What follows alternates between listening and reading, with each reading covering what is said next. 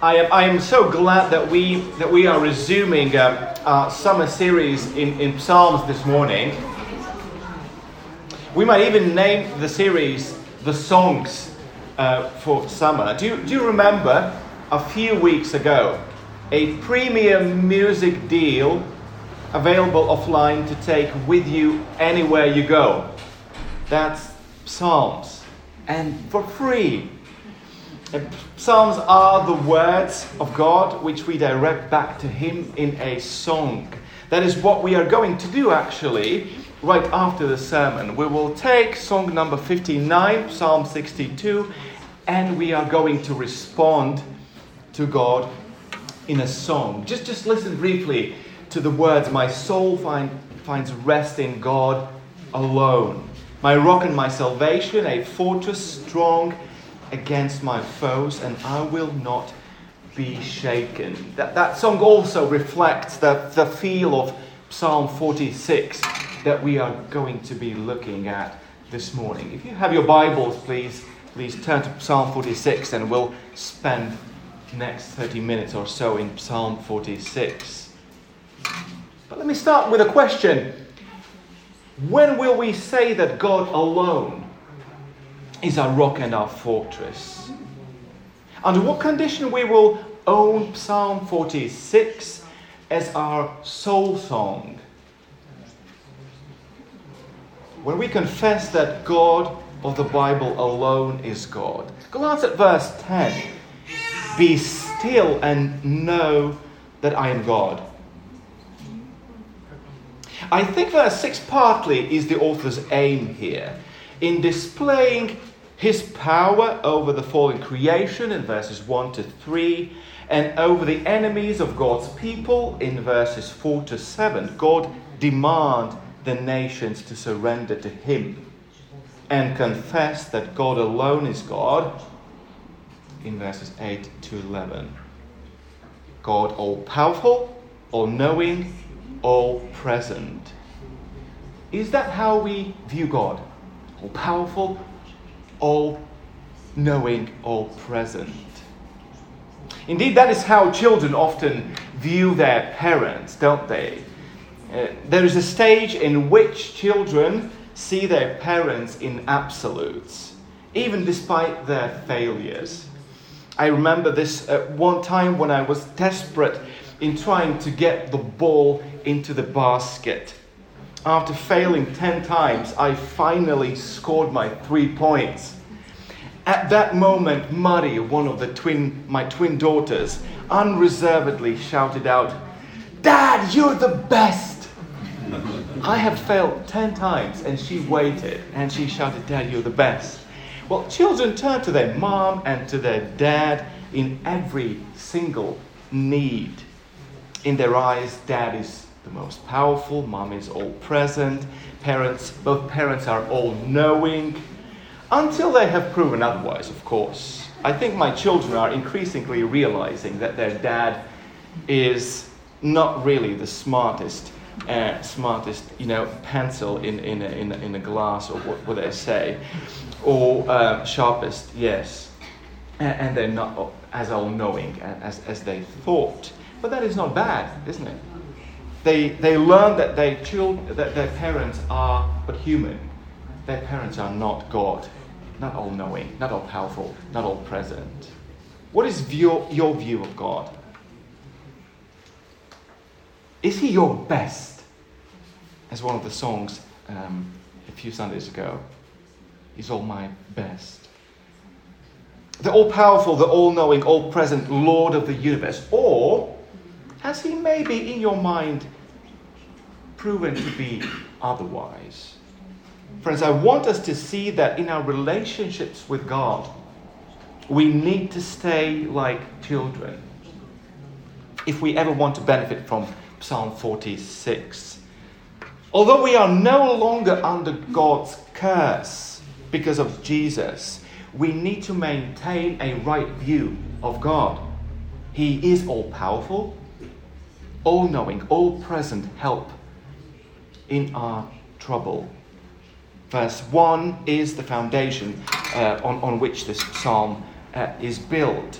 Glance at verse 1. The Lord of hosts is, uh, sorry, the God is our refuge and strength, a very present or well proven help in our trouble. There is no until proven otherwise with God because he is unchanging in his commitment and faithfulness. And verse 7 and 11 echo and confirm this truth. The Lord of hosts is with us, the God of Jacob is our fortress. So let us walk through Psalm 46 and see that God alone is the secure shelter for his people. Firstly, because of his power over all the fallen creation, verses 1 to 3. Well, actually, in, in verses 2 to 3, we, we have this amazing word, word picture. The earth and mountains is a picture of something that, that doesn't, doesn't uh, change. The, the sea, however, is always restless. But now, look at what happens. Earth gives away, mountains tremble, and are moved into the sea. Where on earth could we find refuge? Now, friends, indeed, this creation has its ways of unsettling people. We recently prayed about the floods in India.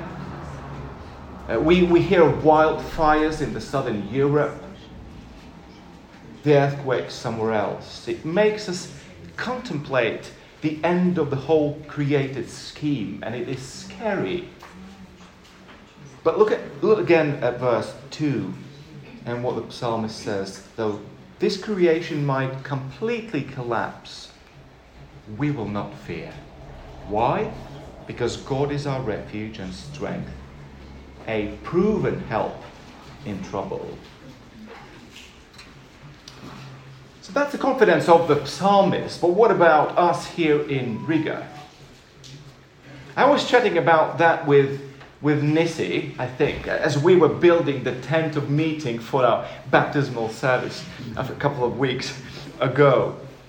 And, and we were chatting and we were saying, we rarely experience here in, in Latvia minor floods, uh, almost no wildfire, no earthquakes here. We don't have any poisonous snakes, scorpions, spiders, or other reptiles apart from the President Putin in, in the east. Um, other than that, Latvia is a fairly safe corner uh, on, on the face of the earth. It's quite safe to live here. But what is the danger when you feel quite safe in this created scheme? The danger is that you, your refuge and your strength no longer is God alone, but God plus. It makes me ponder on what, uh, on what gives me the sense of security in this world.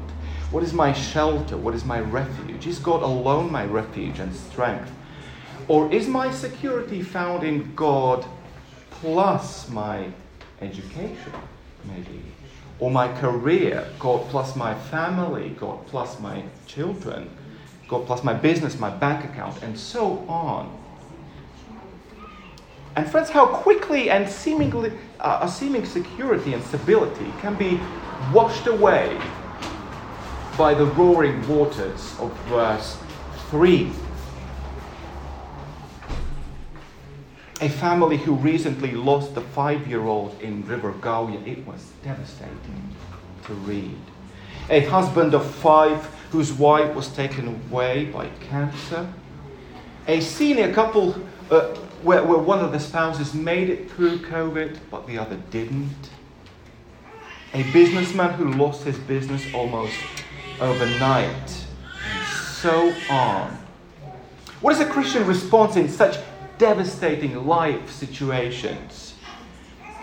Well, I think Job helps us understand better what it means to bet everything on God alone for refuge and strength. Job was a man in the Old Testament who lost one in one day almost everything that might follow the plus sign. Job lost his children, status, property, business, everything. Well, he was left only with his wife, who wasn't much of a refuge and strength for him, anyways, if we know the story.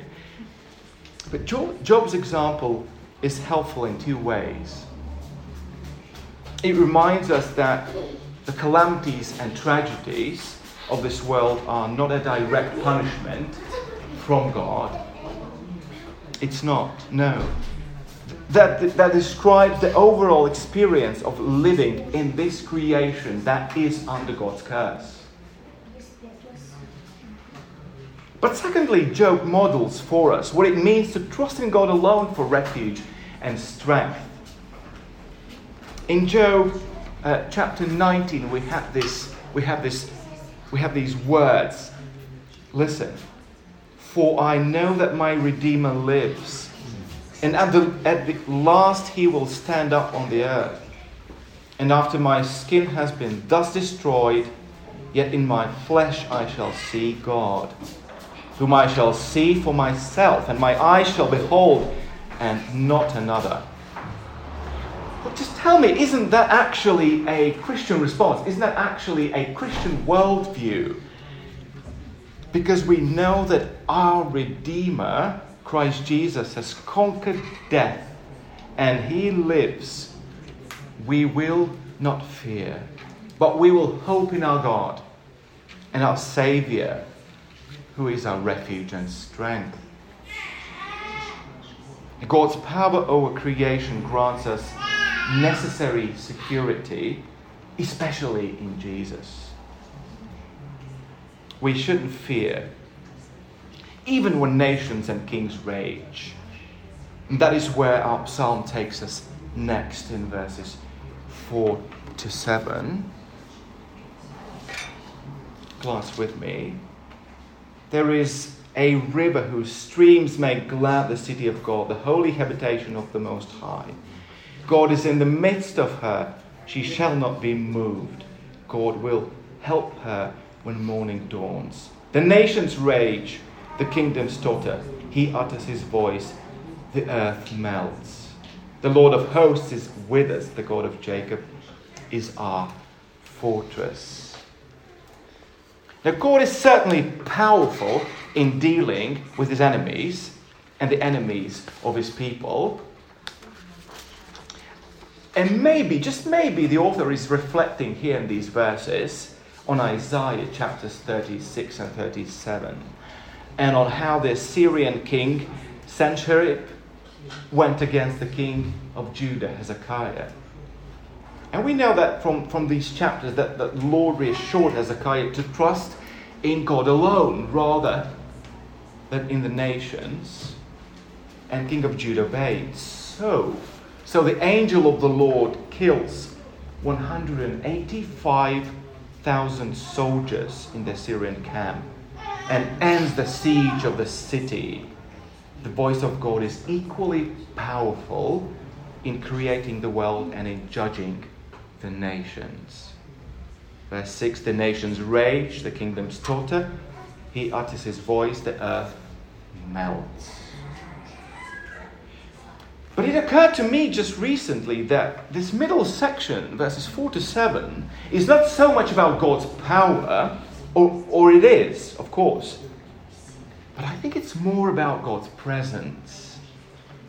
How come there is peace and security in the city of God, in Jerusalem? How come the city remains unshaken? Well, glance with me in verses 4, 5, and 7. It is the holy habitation of Most High. Verse 5 God is in the midst of the city. Verse 7 The Lord of hosts is with us. The God of Jacob is our fortress. The presence of God, the presence of God is the security, refuge, the shelter. The presence of God is one of the big, big themes of the Bible. You might be wondering, maybe, how to explain to your friend or to your roommate or to your work colleague what is Bible all about? What is this book? And there it is. The story of the Bible is about God and His plan to get his wandering people back to his presence. The God's story doesn't end with peace in the earthly city of Jerusalem, though. The roaring waters and raging nations will always be a symbol of chaos and insecurity of this world. But the glad streams of the river of God is the symbol of peace, security, and healing of the nations.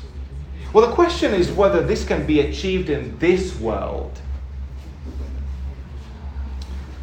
The more I think about it, the more I struggle seeing how it is possible, really. Can there ever be achieved the healing between the nation of Ukraine and Russia in this life? Well, I'm not that optimistic. But that doesn't mean there is no healing for the nations ever. There is, but only through the gospel of Jesus Christ. And the, ultimately, that will be in the heavenly Jerusalem, the heavenly city. Just hear the words of Revelation chapter 22 and verses 1 and 2 there. Then the angel showed me the river of the water of life, bright as crystal, flowing from the throne of God and of the Lamb through the middle of the street of the city. Also, on, the, uh, on either side of the river, the tree of life, with its 12 kind of fruit, yielding its fruit each month. The leaves of the tree were for the healing of the nations. But that describes a picture of the heavenly Jerusalem, heavenly reality. Now, who is the person who can say God is our refuge and strength, a very present help, even as the nations rage? Who?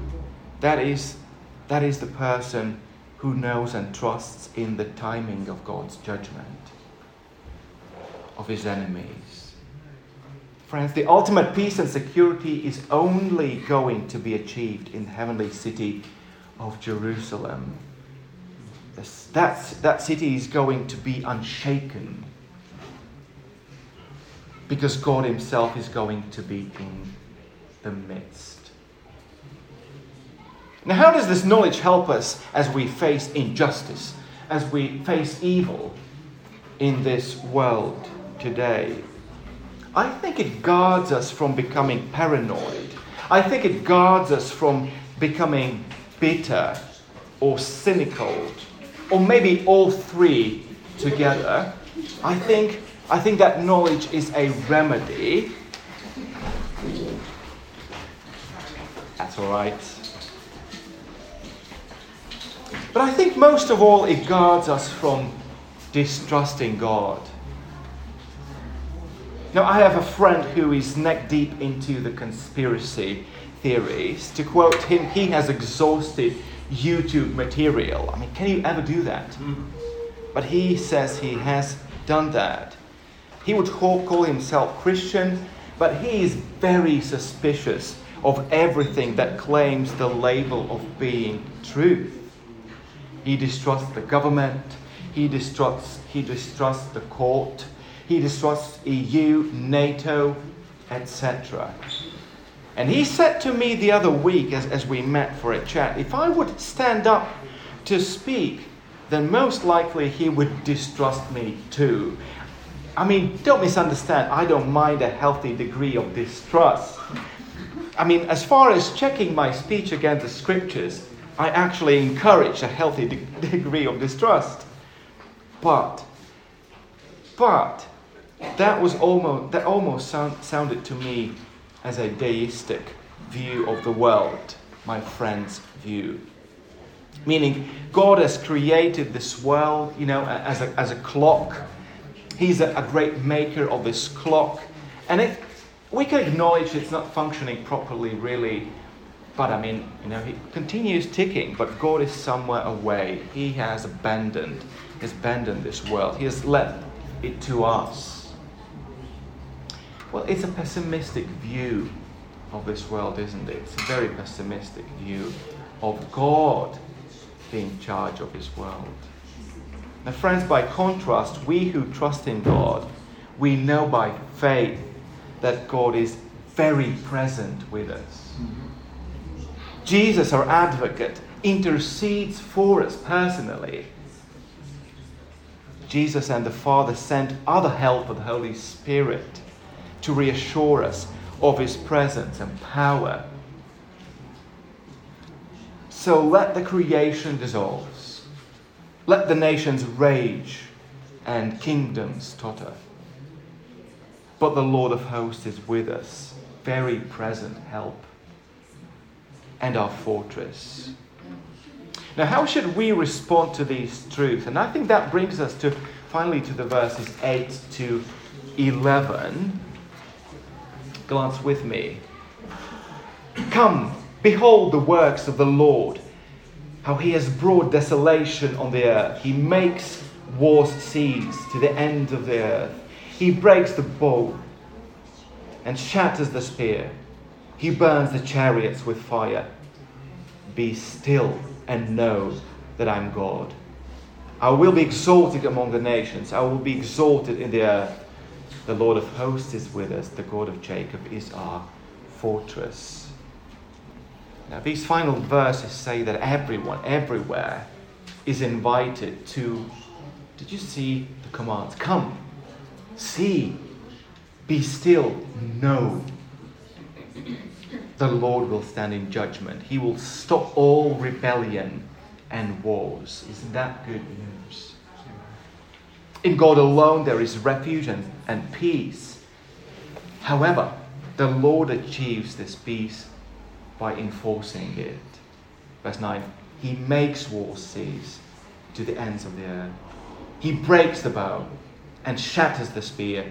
He burns the chariots with fire. Now, this verse reminds me of an incident from my childhood.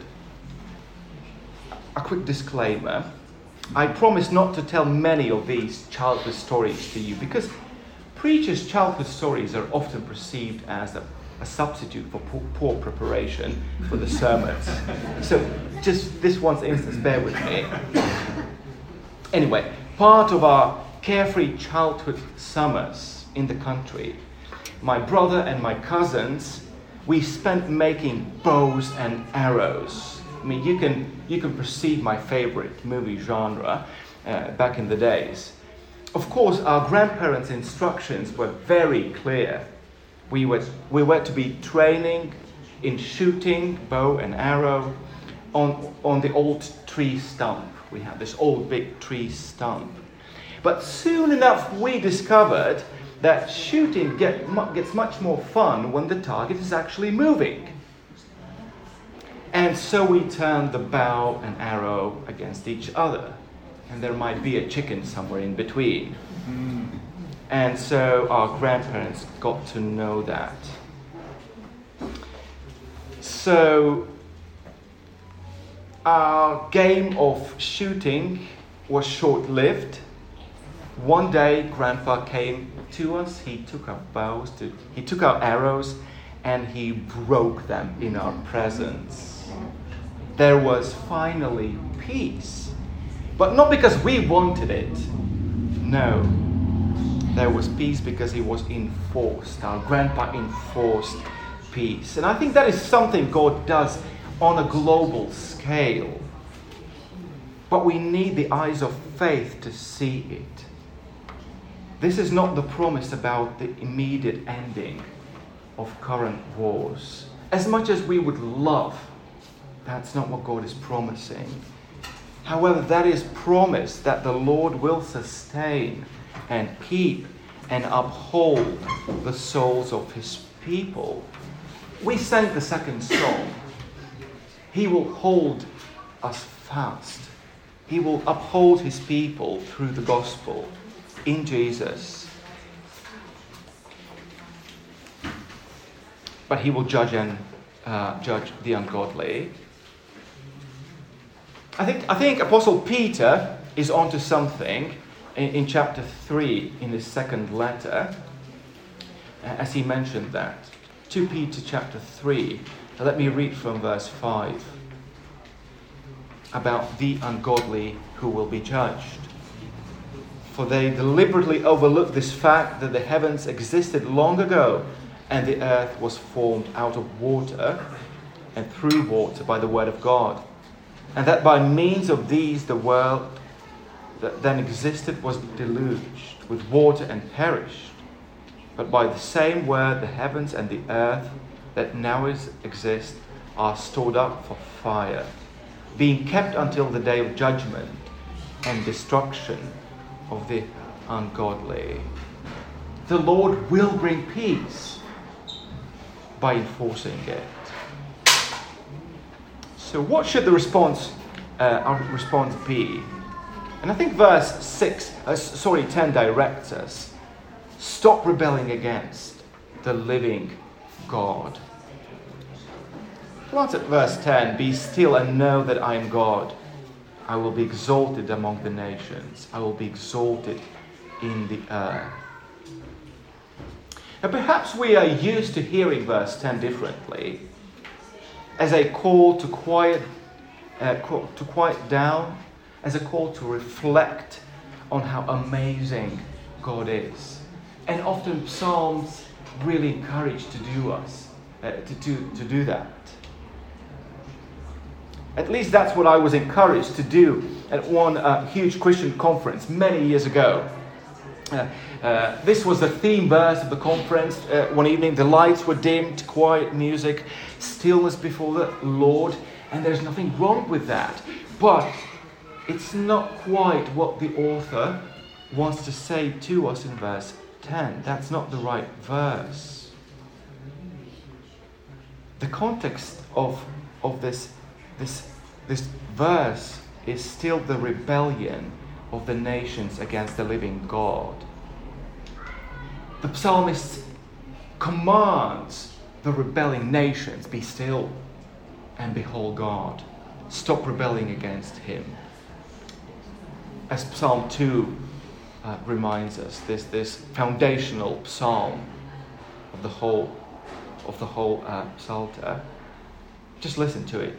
Now, therefore, O kings, be wise, be warned, O rulers of the earth.